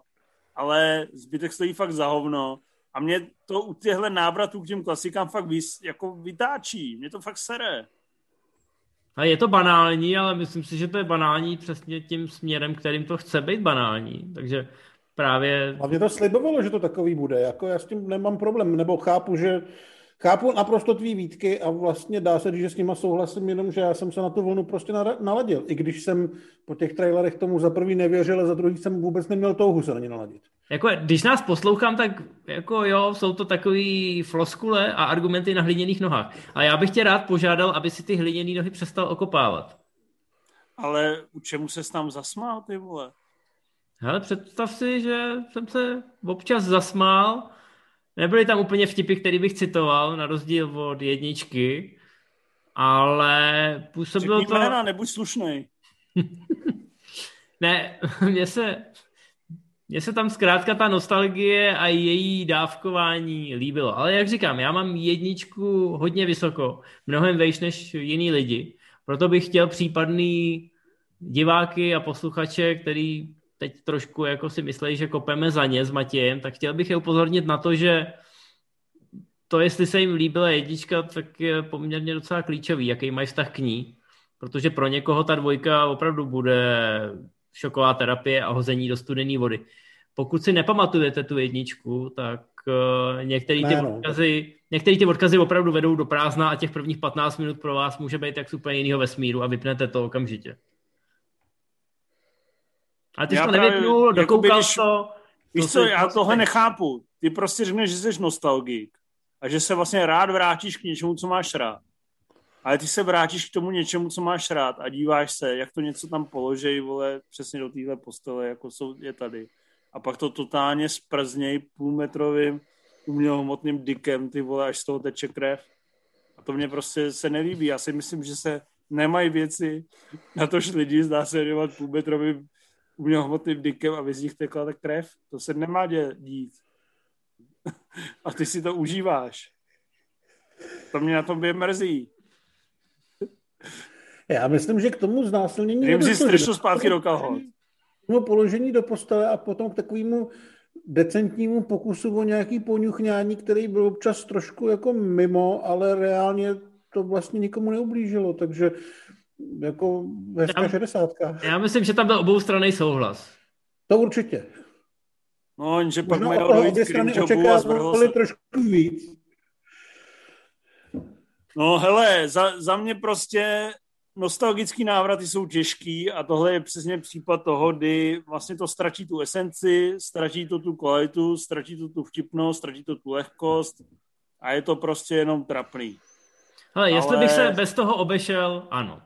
Ten Vám film to- pravděpodobně vůbec to nemusel stačí. vzniknout. Ale to to, stačí. to, jak jsem se ho relativně hodně bál po těch prvních ukázkách, tak se překvapivě rozptýlil. Možná to byl cíl té kampaně, udělat eh, takový trošku cringe-worthy ukázky a pak eh, nabídnout překvapivě eh, banální, ale v podstatě zápletku, která hezky, sympaticky navazuje na ten první díl. Vy jste jak ty lidi, ještě- co chodí na revival standy Hloška a Petra Kotvalda. Já bych chtěl ještě jako říct, že mě vlastně potěšilo, že bez ohledu na to, jestli se ti to líbilo nebo ne, že mně připadalo, že Murphyho po letech baví hrát, protože on vlastně už moc nehraje, trochu na to sere a dle mě připadalo jako třeba po 20 letech, že to byla hraná role, kterou si užil. Jestli z toho vylez dobrý, špatný nebo průměrný film je teďka jako nepodstatný. Ale vlastně, když jsem to viděl, tak jsem měl pocit, že bych od něj chtěl vidět ještě někdy něco jiného. Třeba ideálně i lepšího, nebo, nebo ne tak moc jako hru na jistotu. Ale vlastně mě, mě ho to zpátky vrátilo mezi herci, který mě aspoň trošku zajímají. Což udělal částečně ten Dolemite, ale tam jsem si jako říkal, že to mohl být spíš takový experiment, konec konců nebyl to vyloženě Murphy, ale tohle mě prostě ukázalo, že eh, na to pořád ještě má. Mám No. tady 100 korunů, která mi říká pane a jsem ochotný se jí zbavit, když už s tím filmem půjdete do prdele. Ty chceš, ty, ty chceš Já mluvit jsem o jenom že jo? Ty Já jsem chtěl jenom říct, že smekám klobou před Eddie Murphym, že hrá ve filmu, kde se netvářil celou dobu na strany, vole. To opravdu bych mu dal minimálně Oscarovou nominaci, vole. No tak hele, já tady mám na závěr takovou třešinku. No ještě máme nějaký film, ne? No tu třešinku, ty vole. Jo. Nekaž mi oslý můstek. To jsou oslí můstky, vole. Hele, tak Sherry. Mon Sherry. Jo, takhle. Ty vole, tak to jsem si odmítl pustit, protože to znělo jako vole, nejhorší film. Pod... Jako hele, Cesta do Ameriky dvě za mě hezkých 40% pro lidi, kteří nemají vkus, jako fajn. A jak 40% není zmrdání metrovým čurákem. No pokud no, vole, vychází z klasiky, tak tu klasiku položíš a půlmetrovým jako čurákem to, to v tom případě, naložíš. V tom případě to beru, no. Lehkej krvavý výtok následuje. Ale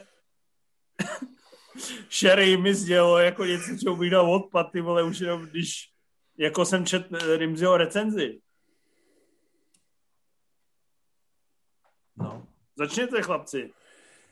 No, já Pane, jsem ty jsi to viděl čerstvě, ne? Já jsem to dokoukal před hodinou a ne, neudělalo mi to hezky.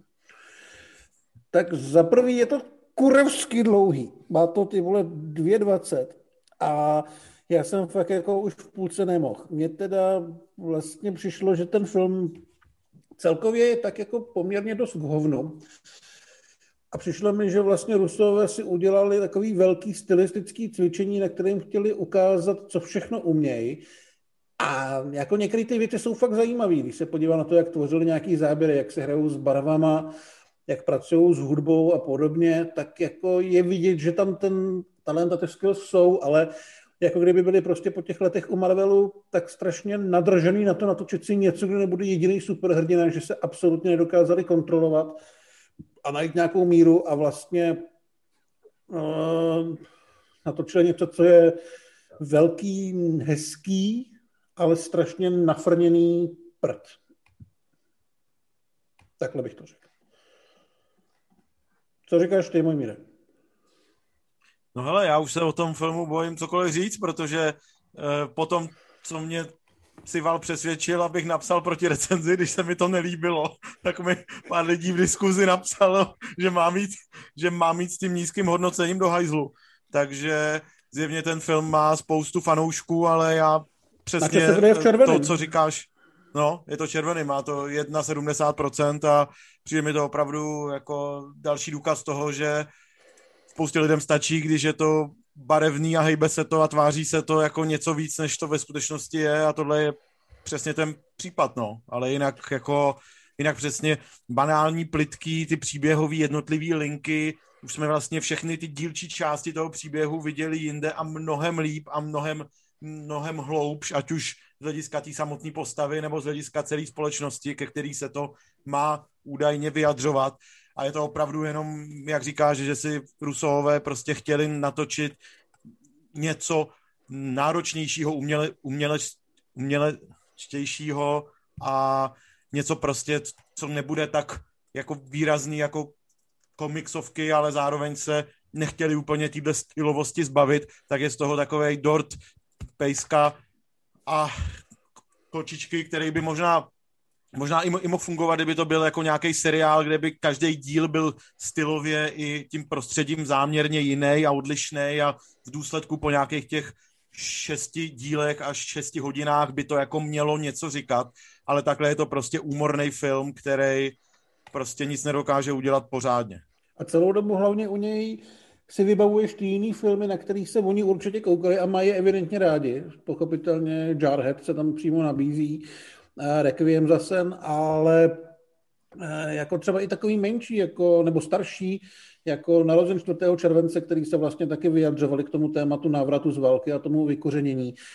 A je to takový jako hrozně klipařský, hrozně ambiciozní v tom audiovizuálním pojetí, což neříkám vůbec, že je špatně. Já si myslím, že to na tom je právě to zajímavé, ale naprosto se v tom ztrácí nějaký jako zajímavý příběh nebo zajímavá postava. Já vím, že to je podle skutečné události, ale upřímně jako ten hlavní hrdina nebyl zdaleka tak zajímavý, abych s ním chtěl prostě trávit dvě a půl hodiny.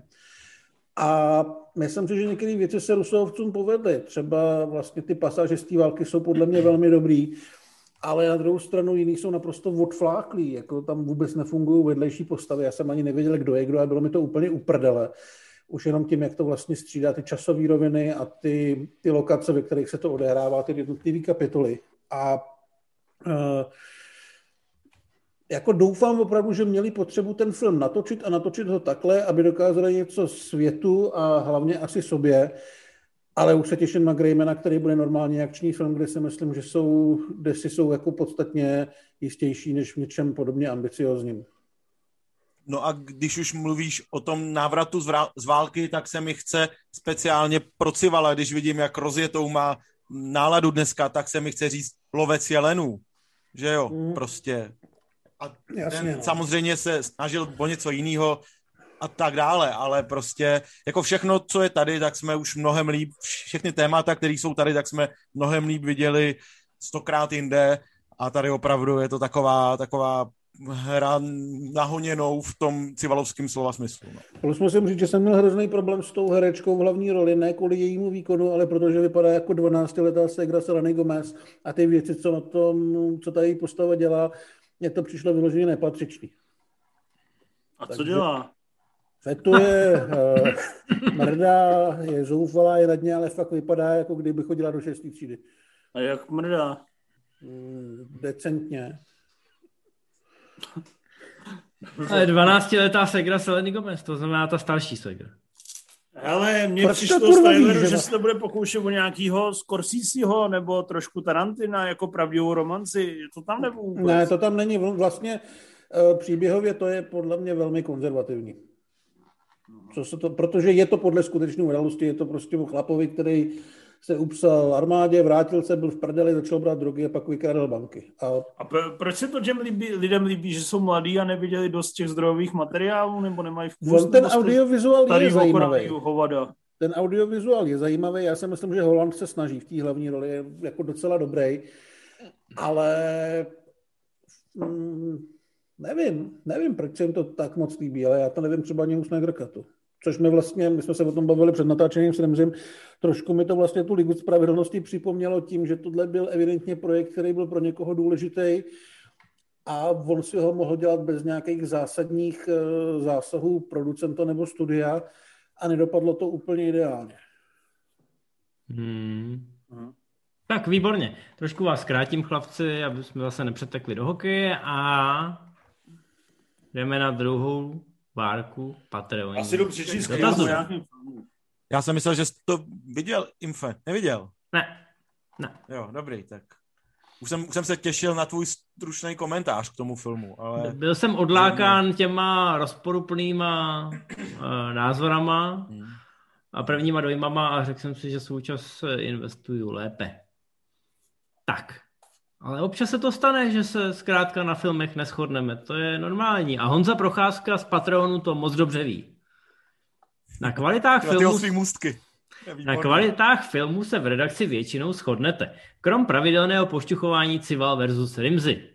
Ale máte každý z vás nějaký film, u nějž cítíte křivdu? A mrzí vás, že ho ostatní z redakce nedokáží ocenit a nevidí ty kvality jako vy? Postěžujte si. Zkuste teď ostatním vysvětlit, proč je váš film tak super a možná ho i do příštího setkání ostatní zhlédnou a zpětně docení. Tak a tím se dostáváme zpátky k tomu na odstřel. Haha.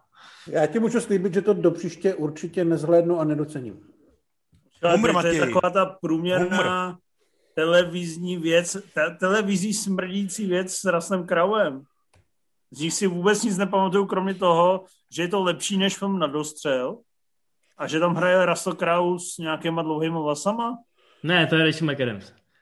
No jo, má, má tam trošku delší vlasy. Vypadá jak šulin. A je to výborný novinářský thriller, adaptace. No, ty vole, novinářský thriller, to jsou největší mrtky. Vážně? Všichni prezidentovi muži, vole? No tak to je jediný dobrý, jinak všechno stojí za hovno. No já si myslím, že tenhle právě na to docela uspokojivě navazoval na tuhle tradici a na relativně malý subžánr. Všem bych doporučoval, aby se na to podívali, protože vy evidentně máte vlčí mlhu před očima. Jsi uh, co tě a... napadá, Rimzi? Hele, jestli tohle měl být prostor pro nekritický, to, že každý prostě vneseme to svoje srdíčko a ostatní řeknou, jo, no to je hezký, my se na to tak nedíváme, ale přijímáme tě takovýho, jaký seš, tak úplně tady necítím jako tuhle atmosféru, jo? Je to, cítím to spíš jako, že další záminku k tomu, aby tři lidi řekli tomu jednomu, který má něco rád, že, že je docela čurák a nemá vkus, ale... Tak, tak to jo, zkus, tak já, neboj se to. Tak jo, tak hlade, pro tebe humor, jo. Jo. Podíváme se na to spolu. Ne. Pak asi přízrak ještě pro všechny, musím říct. To je to Ghost Story? Jo, Ježiš. Ghost Story. Vrchol varů před, eh, nevím jestli třema nebo čtyřma rokama, výborná věc. To jsem viděl a vrchol se nedostal. Vrchol, no to se asi díval, díval špatně, to jsi viděl. No, to ví, co jsi viděl. No chtěl jsem, a... chtěl jsem, aby se ten vrchol dostavil třeba u toho jezení toho čokoládového dortu a, a nic. No, no, no, tak tam u mě vrchol byl. To byl opravdu velký dort a byl to velký vrchol. A jo, šlehačka Ale... na konci. Takže humor, přízrak a ještě řeknu z Loňska uh, Kaufmanov asi to ukončím, kterou jsem asi nikomu z vás jako ne, nevnutil, pokud no, tak, si vzpomínám. Tak ale... tím si to ukončil hezky. Tak ale teď... tím to ukončím, no. Ano, Civale? Ne, ještě hlata, když řekne, já se tady, já se tady googlím na ČSFD, protože jsem ten dotaz slyšel až teďka. No, samozřejmě. Google rychle, protože já řeknu, že je vlastně celkem uprdele, jestli se vám to líbí, nebo ne. Takže ano, já, jsem slovo chlapa. já jsem spokojený se svým hodnocením a to je tak všechno. No. No jde už všichni do hejzlu, že? Asi tak, protože já vím, že mám pravdu. Hele, mám tady tři adepty, tak se musíte uděláme uh, test uh, připojení. To znamená, já vám položím film a vyzvednete rychle ruku, jestli je to pecka nebo ne. Jo. Mám tady tři adepty. A zvedneme ruku, když je to pecka nebo když ne? Když je to pecka. Abych věděl, jak se k tomu stavíte. Tak první film je Zbouchnutá. vy jste banda totální jen nevkusných buranů, který zvednou ruku kvůli pivu a ne kvůli kvalitní komedii, ty vole. Tak já kvůli těm důležitým věcem klidně, ale kvůli zbouchnutý ne. Zbouchnutá je skvělý film, který hmm. vás vůbec nenutím si pouštět, protože nemáte vkus, nemáte vůbec přehled, o čem je život a o čem je kvalitní zábava hollywoodského typu od Juda a Patoua. Ale ten film je úžasný, viděl jsem ho desetkrát a je skvělý a když vidím ty vaše znudění, znechucený držky, se mi, tak se mi dělá špatně. Mě by jenom zajímaly ty další dva filmy. Polský film. Já to neviděl. Taky neviděl. Taky. No tak, to máme domácí úkol do příště. Ale a tohle si doplním moc rád. No, takže polský film. A třetí, Nuda v Brně. Hmm.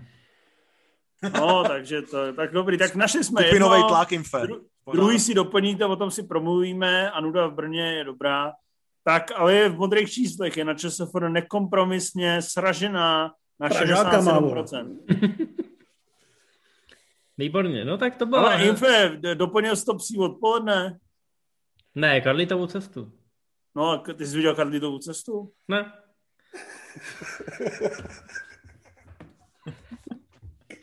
Zkus mě vyhodit, no, pojď, pojď. Jak by řekl eh, Václav Postránický neboští, chce se mi zvracet. Podívej se, lidi, jestli já, Rimzi ji viděl teďka, ne? Nebo ty jsi teďka no, odmítl, že jste. Ty jsi no, ve dvojfilmu s polským filmem, to se ti bude líbit. Ale Rimzi tomu dal, myslím, více, více k Scarface, pokud se nepletu. Jo, mám teda v plánu dát si dvojfilm, polský film a srbský film, tak nevím, jako, co mě zaujme víc a jak, ale... Počkej, ty jsi s zizvenou tvář dával až teďka nedávno. No. Před týdnem. Dal jsem, dal jsem starou zizvenou tvář, pak novou, nebo novou s Pačínem a pak Karlítovu cestu. Dal jsem si takový No a jaký jsou tvoje dojmy ze všech těch tří filmů? Hele, no Karlítova cesta se mi líbila nejvíc. Že je jako magická. Takovej... Prosím? V čem je magická? Je magická a strhující. No je magická strhující. Je to už takovej ten vlastně, takový ten od začátku jako svírající rozpad toho snu, zatímco, zatímco v té v tom Scarface je to ještě takovej, řekl bych, konvenčnější struktura, kdy se dostává na vrchol a pak až z něj nějak padá. ale teda zrovna u toho novějšího Scarface, teda ta poslední hodina, kdy už se to fakt rozpadá naprosto strašně brutálním způsobem a on už jenom, už jenom prostě fetuje, střílí a všechno to kolem něj se fakt rozpadá strašným, strašným způsobem, tak, tak to, bylo, to bylo hodně dobrý, ale ta Karlítova cesta jako takový nejsoudržnější tvar pro mě mě bavila vlastně nejvíc. Hmm. Má, máš vkus, jsi dobrý člověk v jádru. Hodně Výborně. hluboko. Výborně, no, vy z toho se děláte katovnu a odbíháte do vedlejších uliček, takže já jdu k Pavlovi Přibylovi. To mi připomíná. Ne, si Ahoj. Jak by se podle vás měly dělat filmy podle knih, pokud vůbec? Držet se přesně předlohy a ořezávat, nebo udělat volnou adaptaci tak, aby se v tom původní díl skoro až ztratilo? Kde se podle vás adaptace povedla a kde vůbec? Za něj Kmotr a Lynchova Duna. Asi k těm povedeným. No, je to taková filozofická otázka, možná až na trošku dlouhý povídání se bojím, ale podle mě je cílem, eh, jak si knižní adaptaci užít, eh, tu knížku vůbec nečíst. Protože já, já si teď nespomínám, když jsem nějakou knížku čet. Ty vole, to je pauza. Ne, když jsem nějakou knížku čet a pak bych byl spokojený s její filmovou adaptací, protože zkrátka člověk už si udělá nějaký mentální obraz a s tím srovnává a jako trumfnout lidskou fantazii, to se povede málo kterému filmařovi, ale paradoxně jsem byl jeden z mála, který si docela užil Ready Player One, protože se to od té knížky v mírných ohledech lišilo a myslím si, že Spielberg tam dokázal, že ještě umí být flexibilní, umí mít nějakou vizi a umí pracovat s tím původním materiálem. Kde se to naopak vůbec nepovedlo, tak to můžu říct světovou válku Z, kdy ta předloha byla totálně převálcovaná a veškeré její kvality vyhodili producenti z okna hned na první zkusce. Já si v tomto případě myslím, že uh, pokoušet se převíst to otrocky je blbost, pokoušet se převíst to tak, že si z toho něco vyzubem, je taky blbost a že podstatný je uvědomit si jako divák, že vlastně film má trošku nebo vlastně o dost jiný způsob vyprávění a jako tvůrce si uvědomit, že je nutný ten nový způsob vyprávění oproti té knize využít co nejvíc a vyrazit z toho dobrý film. Takže samozřejmě budou vždycky lidi, kteří budou kňučit u pána prstenů, že tam není Tom Bombadil, ale ti můžu jít do prdele, protože ten film je skvělý. Takže myslím si, že bez kompromisu to nejde. Je nutné se s tím faktem smířit a pak doufat, že ty filmaři prostě odvedou dobrou práci. Já naprosto souhlasím s Vladem a myslím si, že je super využívat těch předloh, zrovna třeba klub rváčů, lovci hlav, který jsem tady zmiňoval, vlastně dokážou jak tu stylistiku, tak ty nápady převádět opravdu do, tý, do toho filmového tvaru. A zároveň se nedrží úplně striktně každého slova, jako třeba Zack Snyder s Watchmenama a další zoufalci, který jsou prostě jenom trapný ilustrace. A občas spíš se snaží vystihnout ducha té předlohy a styl a jeho naturel a to, co prostě se snaží sdělit. A pak je to ideální kombinace. Ale samozřejmě silná kniha je ten nejlepší zdrojový materiál, že díky tomu můžete udělat opravdu pecku. Motra nemusím zmiňovat, ale myslím tím třeba i zrovna ten parfém příběh vraha. Prostě málo kdy se stane, že zasedne scenárista vymyslí něco, co bude na vyšší úrovni, než co vymysleli tady Siskind a Tolkien a Feuchtwanger a Steinbeck. Zrovna ten Knotr je pěkný příklad. Já jsem tu knížku teda četl. A Miroslav Macek.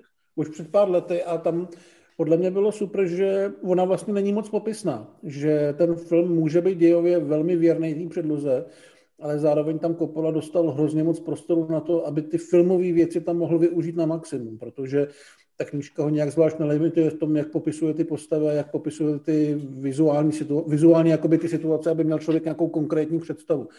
Takže tam to podle mě bylo super. Ale hlavně je podle mě důležitý nebrat si to osobně a nejít do toho s tím, že když nějaká postava je mladší nebo starší, než byla v té knížce, nebo třeba má i jinou barvu pleti, takže ten film je strašně špatný. Ten film může být blbej, protože je blbej, ale ta knižka bude furt dobrá. Hele, zrovna ten kmotr je vlastně výborný příklad, ale pro mě něčeho opačného. Pro mě právě toho, že když jsem asi v 16 nejdřív čet tu knížku a pak jsem viděl film, tak mi ten film, ačkoliv trvá tři hodiny, že jo, tak mi přišel vlastně hrozně zrychlený oproti té knížce a že mě vlastně badilo, že některé scény, jako třeba ta scéna v nemocnici, který v té knížce mají až takovej hororovej, hororovej, hororovou atmosféru, kdy tam Michael přijde a teďka se tak jako dlouze hledá, rozhlíží a nikde nikdo, takže ve filmu mi to přijde vlastně už z dnešního pohledu odbitý hrozně rychle. A je to opravdu to, co říkal Im na začátku, že když, když si člověk čte dřív tu knížku, tak fakt jsem asi nikdy nečet nic, u čeho bych byl pak jako, jako s filmový adaptace spokojený. Protože a paradoxně jsem byl snad jako nejspokojenější s filmovou adaptací uh, Jídaně šampionů, což byl jako vlastně dost špatný film, ale byl Petr tak jako Willis? mimo realitu.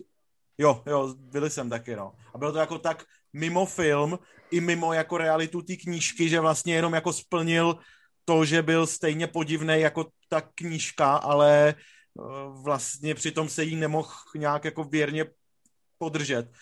A právě si myslím, že čím víc se ti tvůrci snaží držet věrně té předlohy, takže je to cesta do pekel, no. A je pak, to jiný pak, pak tady potom hejtujeme, pak tady potom hejtujeme ty filmy, chce se mi říct jako Sherry, ale nečetl jsem předlohu, takže nevím, jestli je to, nakolik je to tomu věrný, ale dokážu si představit, že docela dost. Hmm, ještě mě napadlo mimochodem příklad eh, předlohy, která je relativně jedna ku jedný a je to dobrá knížka i dobrý film, je třeba Martian z poslední doby. No, Jdeme dál. Eh, Adam Laudát eh, nám položil tři otázky, ale já mu to trošku proberu, protože potom následující otázka po něm je v podstatě na stejný téma. Takže jedna z jeho otázek eh, je, jestli máme radši Bondovky s Craigem nebo sérii Mission Impossible. Já za sebe řeknu, že až se Mission Impossible, protože ty Bondovky s Craigem, tam je víc vidět ten autorský rukopis a ne vždycky mi úplně sedí. A Mission Impossible se myslím tím, že to není zdaleka tak ambiciozní série a tak se tam soustředí vyloženě na to podstatné, což je v tomto případě ta akce. Takže baví mě to asi víc, ale fakt jenom o malinký kousek. Pro mě je Mission... rozmyslet mezi prvníma čtyřma Mission Impossible, čtyřma bondovkama s Craigem, tak bych si pustil čtyři bondovky s Craigem, protože tam mám dvě srdcovky a dvě průměrné výplňovky, zatímco Mission Impossible mám jednu srdcovku, jednu kvalitu, jednu slušný film a jednu sračku. Ale pak tam máš tu pětku, šestku. No. Neměl bys být na tu trojku tak drsnej. Já chci dvě srdcovky. No ale když to vezmeš z druhé strany, tak poslední tři Mission Impossible versus poslední tři Bondovky... Já se bavím o první čtyři. Jo, no já vím, ty jsi to otočil, ale stejně, jakoby, aby ti to vyšlo. Ale Casino Royale a Skyfall jsou pro mě fakt jako filmy skoro do top 100 mýho života. Zatímco ani jednu Mission Impossible tam mít nebudu. Na druhou stranu Spectre je mnohem větší sračka než cokoliv, eh, co vzniklo v Mission Impossible a mnohem víc bolí. Ne, Mission to... Impossible 2 je mrtka, to nezapřeš. Nezapřu, ani se o to nesnažím, ale u toho Bonda to víc bolí už kvůli tomu, že to mělo být nějaký vyvrcholení toho velkého příběhu a bylo se stejným tvůrčím týmem a z nějakého důvodu, protože to nikoho nebavilo a měli velké ambice, to nevyšlo. Takže tam tam to beru, tam to beru jako veliký selhání. S tím, že dvojka není moc dobrá, jsem se smířil a vlastně mě to nějak zvlášť nebolí. No za mě Mission Impossible to je asi jasný, ale samozřejmě Rimsy to musí teď rozseknout. Já jsem neviděl ani jedno, takže mě to je. no takže remíza v podstatě, dobře. Vojta Jeřábek, a to je otázka, která navazuje i na jednu z otázek Adama Laudáta. Si chce strašně spát. Já vím, no. Jestli si myslíme, že na podzim už se podíváme do kin a že tam dorazí i takový trháky, jako právě není čas zemřít. A jestli se na konci té pandemii ten kinoprůmysl vrátí do té předchozí velikosti a podoby? Už teď víme, že se nevrátí, že jo? Už jenom tím, jak třeba Warneri teďka zkrátili to v okno mezi kinem a streamem z 90 dnů na 45 exkluzivity pro kina a podobně, je což ve výsledku asi bude dobrý rozhodnutí i pro ty diváky, ale to se bude dít dál, to netušíme, ale stejný to určitě nebude. No ale hele, během těch 45 dnů, tak jak je dneska ten systém nastavený, ten frontloading a všechno, tak během těch 45 dnů vyděláš i v té době před covidem, v těch posledních pár letech, vyděláš drtivou většinu těch peněz. U nás i ve světě. Takže to zkrácení okna si myslím, že by nemuselo být nutně překážkou tomu, aby zase byly ty 100 milionové otvíráky, ale bude to pravděpodobně trošku chvilku trvat, Hollywood bude trošku opatrnější, ale jestli nám něco historie ukázala, tak eh, všechny ty předchozí krize způsobily jenom to, že se ten průmysl otřepal a pak eh, se začal utrácet ještě víc. Zatím si nemyslím, že by to, že by to mělo být jinak. A i když si samozřejmě každý studio teď dělá svoje vlastní VOD, tak si myslím, že ty kina budou pořád ta první linie, protože to je ta možnost udělat z toho ten event. Pokud opravdu na podzim všechno skončí nebo se vrátí jakž tak do těch původních kolej, tak si myslím, že je pořád ještě šance na to, že se to zhoupne zpátky tam, kde to bylo. Já si myslím, no. že už nic nebude tak, jak bylo, protože pokud to správně identifikuju, tak má Cival stejný tričko jako jeden z těch honičů v síti s Batmanem, takže tím bych chtěl jenom jako na to upozornit orgány činné v trestním řízení, že jako něco se tu, že tady jsou nějaké informace prostě pro někoho, tak berte nebo nechte být, no. No on se ptal na tu 12-letou sestru Seleny Gomez, že jo? No, no, no, už to do sebe zapadá všechno, no. Ale přeskočil si podle mě jednu otázku o Adama Laudáta. No jasně, když jsem říkal, že to proberu. Tak to prober. Jako bych nic neřekl. Ne, tak já, já počkám, až si Cival uh, vykloktá. Dobře, zeptáme se, jestli jsme strašně zvědaví na Greymana s Goslingem. Já jsem to přeskočil, protože vůbec nevím, o jaký projekt jde a nechtěl jsem Ale Greyman je nejdražší projekt od Netflixu, který se teď začal točit v Praze. Ryan Gosling, Chris Evans a je to adaptace knížek Michaela Greeryho, myslím.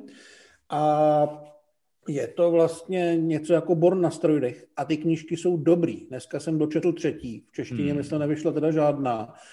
A už teďka je teda jasný, že ten první díl bude asi výrazně odlišnější než ten první knižní, což mi nevadí, jak jsem před chvilkou říkal. Proto si se chtěl k tomu vrátit, chápu, aby si zaflexil, jo. že, že stíháš číst knížky. Už jenom kvůli tomu castingu je vidět, že to bude malinko jiný. No ale mají na to 200 milionů, ta předloha slibuje docela slušný akční věci. Je to fakt něco mezi Bornem a třeba Jackem Reacherem, akorát takový trošku ostřejší a velkolepější. A myslím si, že rusovci, kteří to režirujou, jsou pro tohleto mnohem hodnější než pro komorní drama o člověku trpícím posttraumatickým syndromem, který bude barevný a dlouhý. Takže já a, se Ale přiznám, ale že bych měl k ním po tomhle filmu úplně důvěru, tak budou zase se muset o mě trochu posnažit.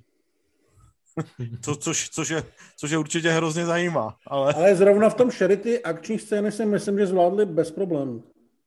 A oni druhý... To se nikoho moc nepřekvapí. si, to, jsou, to je věta, kterou jsem o tebe slyšel naposledy v bordelu. Budete se o, o mě muset trošku posnažit. Ale jako ve Winter Soldierovi dokázali, že by ten žánr mohli mít v malíku, no, uvidíme. Ale Civale, zkus se ještě chvilku vrátit k ty... Myslíš, že se to vrátí? Ty tuční léta? Tuční léta se vrátí, ale budou o polovinu hubenější. Ale no, kino se vrátí, všechno se vrátí.